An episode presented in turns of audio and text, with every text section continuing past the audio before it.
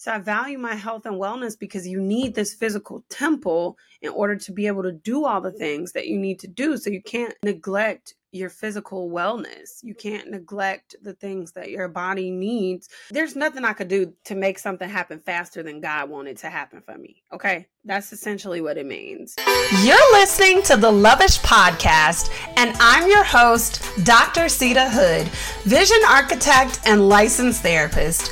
Each week, I'm going to help you to develop the belief and strategy necessary to make an immediate impact on the world by deep diving into topics like mental wellness, faith, relationships, and you guessed it, love. I should mention before we hop into the show, this is not a substitute for a relationship with a licensed therapist. You ready? Let's get it.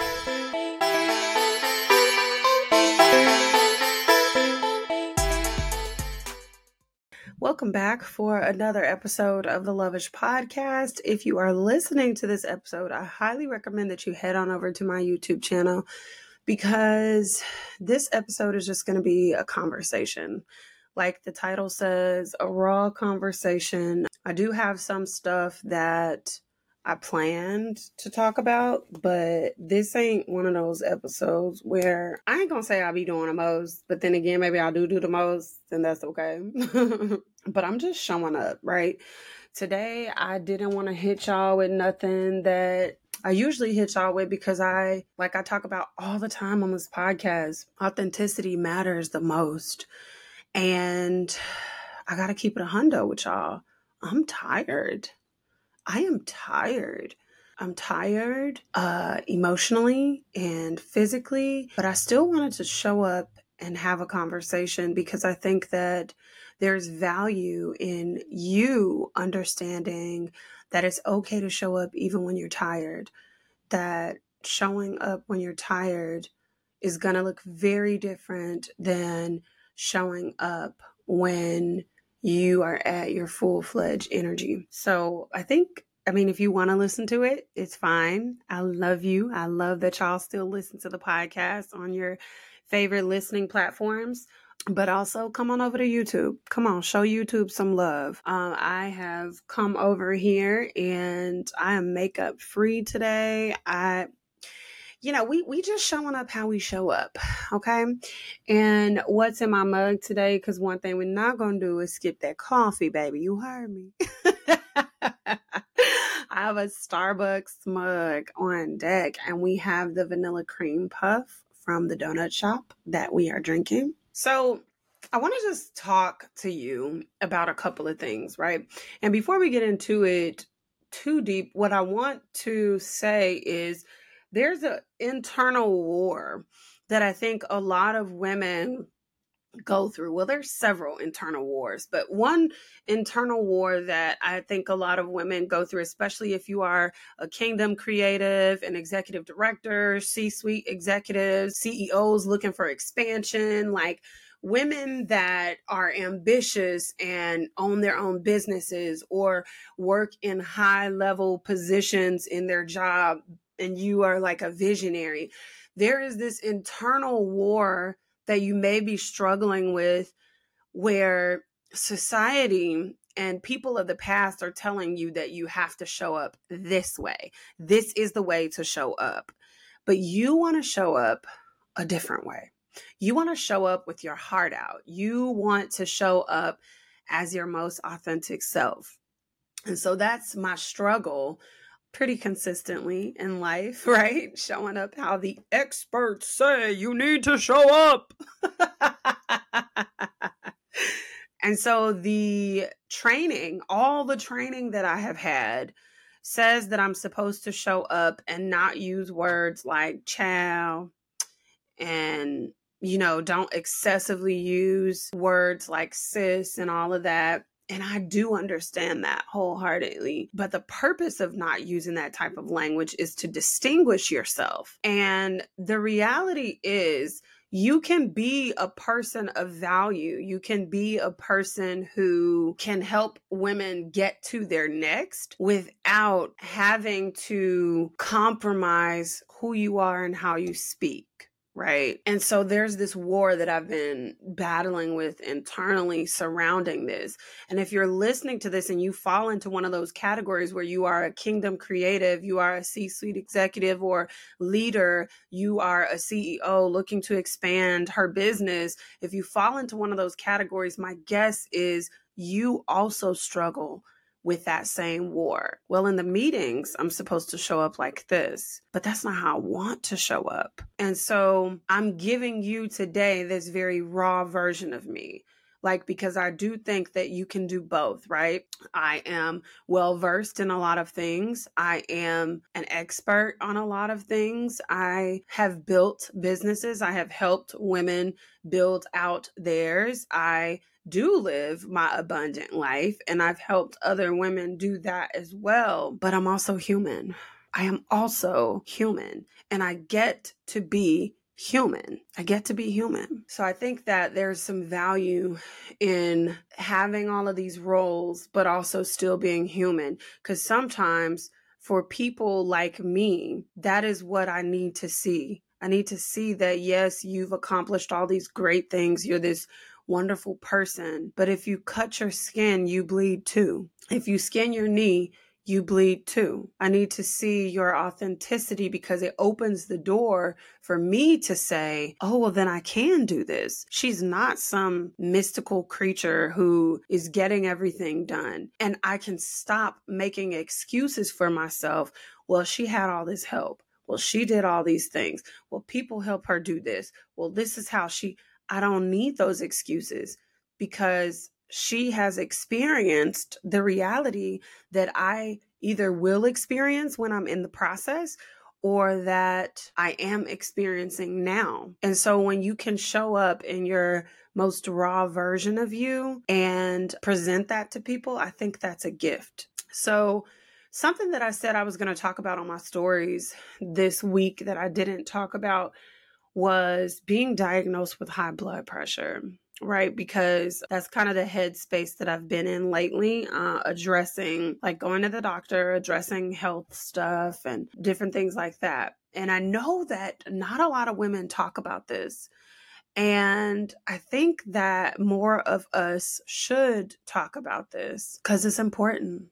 It's really important. So, I had my son five years ago, and probably two to three days after I had him, I ended up back in the hospital in ICU for shortness of breath. I was having a lot of trouble breathing. My blood pressure was extremely elevated. And so, I was in ICU for about a week, little over a week. I was diagnosed with postpartum preeclampsia, and I didn't even know that was a thing, right? I, I had no clue what preeclampsia was, but the whole time that that I was pregnant, my doctor was like running tests because I was having symptoms of preeclampsia, but there was nothing that was showing up on the tests that was actually confirming that I had preeclampsia. And so I ended up with postpartum preeclampsia. So I had to be separated from my kids, from my family, like right after giving birth. And I would not wish that on anybody. It was very miserable. And I honestly was triggered being in the hospital because my dad was in the hospital and he was in ICU. And so when I was checked in, I can remember very vividly uh, them reading off my items and me being like terrified, like, oh my God, I could die. They're reading off the items that I came in here with because if I die, they have to give that stuff to my family. And it was something, y'all. It was really something. Like, um, it was hard. I knew that on some level I would make it out of there but realistically i i didn't know how. I didn't know how and i was by myself a couple of those nights and that felt really miserable because i had just been in the hospital the week before for having my son and everything was so happy and people came to see me and nobody came to see me in the hospital when I went back except like you know my parents and stuff like that um like really really close loved ones. And that was hard too because i had to like make my peace with that. And i was like on drugs having to trust the nurses when they inject and stuff. And so point being my body never fully recovered from having my son. And i walked away with high blood pressure. And that was something because I was only 30. I was only 30. And it took me a long time to accept, probably like a year before I accepted the fact, like, girl, you have high blood pressure and you need to get some medicine. And it was so hard because my dad passed away from congestive heart failure. So again, everything was like just a blur. I didn't even talk about being in the hospital until a year after I had been in the hospital that's when I finally broke down in therapy and talked about it. And what's funny is a year after I was in the hospital, I was speaking at Mercedes Samudio. Shout out to you, girl love you if you happen to listen to this podcast episode. I was speaking at her conference and I got the reminder on Snapchat that was like, this is where you were a year ago. So I had documented my journey because I knew that I was going to come out on the other side, but I didn't know what the other side was going to look like. And I was so happy that I did that because it really, I think, brought tears to my eyes to be like, oh my God, I'm speaking on stages now. And a year ago, I didn't know whether I was going to die or be like, I didn't know what was going to come of me when I got out of the hospital, right? Because you know, like, yeah, you have that hope that you're going to get better. You have the hope that you're going to leave, but you don't really know for sure. There's like this small percentage that you could not leave. And I'm just trying to be real with y'all today. Like, this is raw as it gets, okay? And so after that, I can remember like my family members finding out, like, oh, yeah, you have high blood pressure. And so many people taking that for granted. And I'm like, do y'all know if you listening to this, like, do you know what high blood pressure means? Like, it doesn't really take much. Like, once you have one of these chronic illnesses, if you don't take care of yourself, you push yourself into worse illnesses. And that's a reality that I was familiar with, but I was struggling to accept it. And so when I would talk to people about having high blood pressure, they would be like, oh, yeah, you just need to change your diet. You just need to eat right. You need to work out. You need to. And part of the reason I was so pissed about having high blood pressure was, of course, because I was young, but also because I do eat good, right? Like, I do have a burger and a chicken sandwich and fries. Sometimes I do. But for the most part, I eat whole foods, right? And I don't overindulge very often, you know, and I work out all the time. So I was just like super frustrated with people stereotyping my lifestyle based on an illness that I was diagnosed with, which really wasn't even my fault, right? Because the reason why I got it was genetics. I have genetics on both sides that predisposed me to heart stuff. So, being genetically predisposed to heart conditions and then the final trauma that my body went through was giving birth. Giving birth was very hard on my body at 30 years old. And I never imagined that, you know. These are things like people don't tell you. They tell you, like, no, you can't get pregnant or you shouldn't get pregnant when you are a teenager and you shouldn't get pregnant too young. You need to wait to get married and all this other stuff. But then by the time you get married, if you like 35, 40, then you may be struggling to have kids because you are considered a geriatric patient, like so many things. And I wasn't quite at the geriatric pregnancy level just yet because I think that's like 33 or 35, I forget. But so, side note, if you are not pregnant, you know, you're not trying to get pregnant right now, freeze your eggs. I tell people that all the time. Freeze your eggs. I work with an online clinic for women, and I think that that's the best advice that you could give someone who's young. If you have that option, freeze your eggs until you're ready, even if you don't know if you want to have kids. Okay, back to this point. Meet me poolside in Arizona? You're tired of feeling alone and trapped in a cycle of mediocrity. You're tired of constantly juggling all the things to work in a job where you have no control over the work you do. And if one more person tells you just how easy it is to manifest your dreams, you are going to scream. You don't want to keep complaining because you know you're really blessed but you just feel really miserable where you are and terrified to take the first step. That's why we're here. We're the Million Collective Inc., and we're going to help you ditch your notebook and launch your project in as little as three months. It's time to unlock the boldest version of you. No more million dollar ideas trapped in your notebooks or in the notes section of your phone deep down, you know you've got the genius, the tenacity, and the boldness to bring this project to life. But right now, the path there feels clouded with self doubt. You want a clear step by step strategy to make this project a reality. You want to connect with other bold dreamers just like you.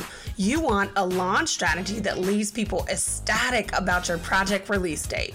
And you want to escape hustle culture knowing the work that you do makes a difference.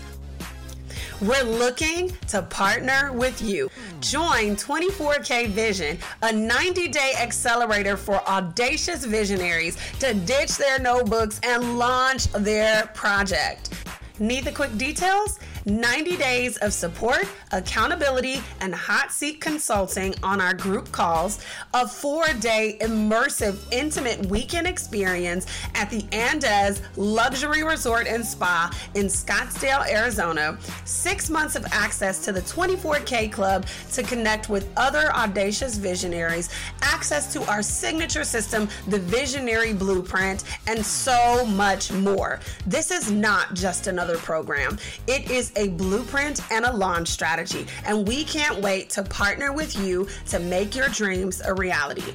Go ahead and click the link in the show notes or below this video to learn more.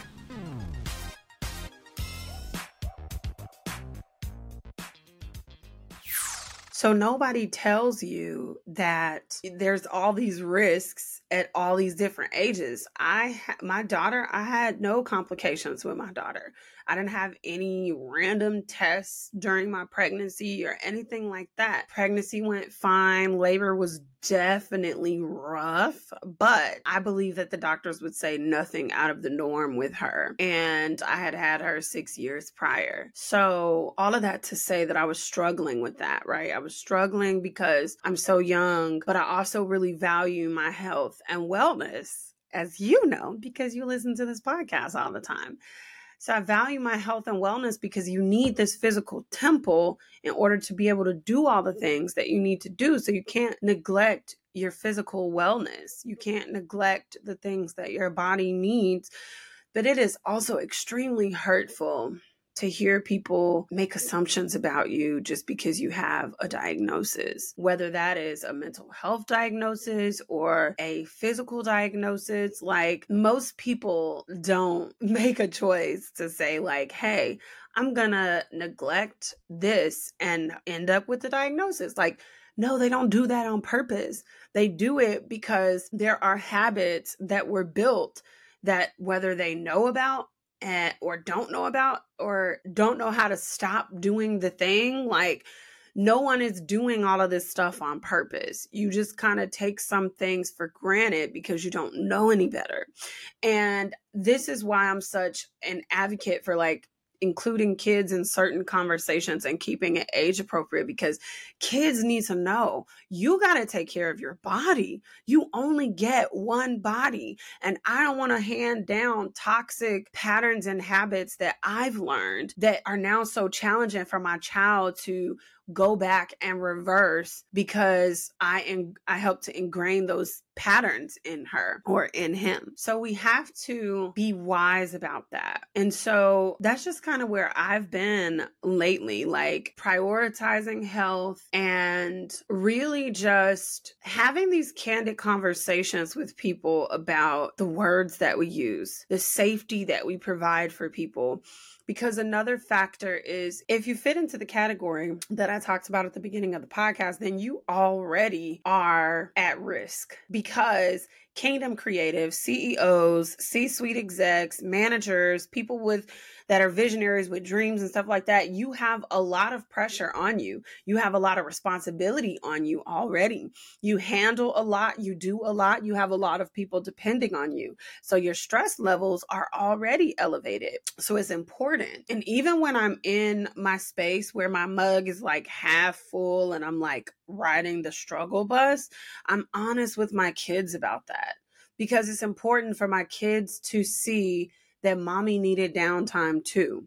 It wasn't all about mommy just showing up, killing it 24 7 but it also wasn't all about mommy being down and sad 24 7. The truth is, humans live somewhere in between. And when we can show people our authenticity and our vulnerability, we give them permission to pursue their dream, to pursue their abundant life, to make the mistakes that are necessary to keep going and to keep growing. So, one of the things that I've adapted, I think I started saying this in the beginning of October grace in my pace. And grace in my pace looks like I don't have to rush everything or go super hardcore with everything, which, you know, I tell you guys that all the time. But again, that temptation to get in that cycle still comes up but we don't hustle hard. We hustle responsibly over here. Yes, we do. I do practice what I preach. But grace in my pace means that there is nothing that I can do that is outside. There's nothing I could do to make something happen faster than God wanted to happen for me. Okay. That's essentially what it means. You can try and wear yourself out by faking the funk, by trying to have this fake energy on camera, on social media, in your meetings, in whatever. You can do that, but it still ain't gonna rush what God got planned. Okay? It ain't gonna rush. It, it ain't gonna. It can't. You can't rush what God has planned for you. This is why it's important to be honest. Be honest about where you are, be honest about how you feel. Be honest about where you're struggling because that is when God's strength comes in. His supernatural strength comes in. That's where His grace comes in to carry you because you're honest about the struggle. When you come to the end of you, you give God permission to step in and do what He has been waiting to do this whole time. But if you think that you got it together, you in his way. And I don't know about you, but uh, my child could want me to cook dinner all she want. But if she in my way doing stuff in the kitchen, I wait until you sit down. I ain't that hungry. I got time. and I feel like that's exactly what God says to us a lot of times. You're saying that you want me to do this. You're saying that you want me to come through. You're saying that you want me to make a way to whatever. But you in the kitchen though. But you but you but you in the kitchen. You're in the way. Get out of the way. Get out of the way. Get out of your own way. So I'm so happy that you joined me for this candid conversation today. I'm not even going to do what I'm loving. I'm not going to do any of that. I am just sending you a lot of love, a lot of prayers. The grace of God go with you, the peace of God flow through you and all around you. I just pray that your day is amazing. That's what I'm going to leave you with because this was a candid convo and it's about as real as it gets. I love you. I'm so grateful for you being here. I'm so grateful for you being a faithful listener. I'm grateful that you meet me here each and every time. And I want to thank you for sharing this space with me. Bye.